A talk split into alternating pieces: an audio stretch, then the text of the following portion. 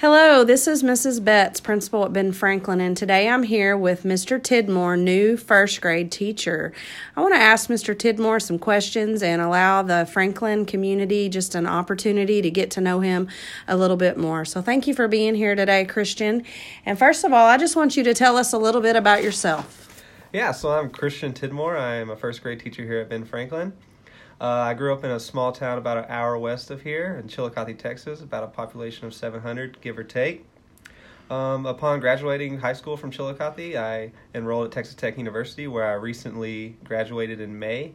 So this will be my first year of teaching, and I'm starting my journey here at Ben Franklin. And I couldn't be more excited about that. And um, I feel prepared because I've had a full year of student teaching in Lubbock. Um, that was second grade. So I feel that full year of student teaching really prepared me to enter my first year of truly teaching.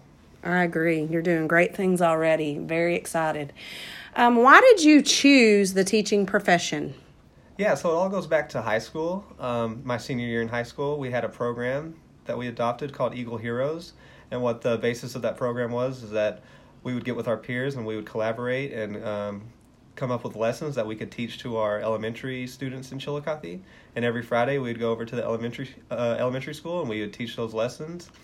And it was just really rewarding to see the students really um, engaged in our lessons and see that our hard work was actually paying off.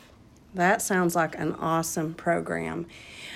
Um, why? What is exciting you so far about being on the Franklin team? Oh, definitely the family atmosphere. Um, since day one and capturing kids' heart, we had a capturing kids heart training and um, day one i felt welcomed with open arms.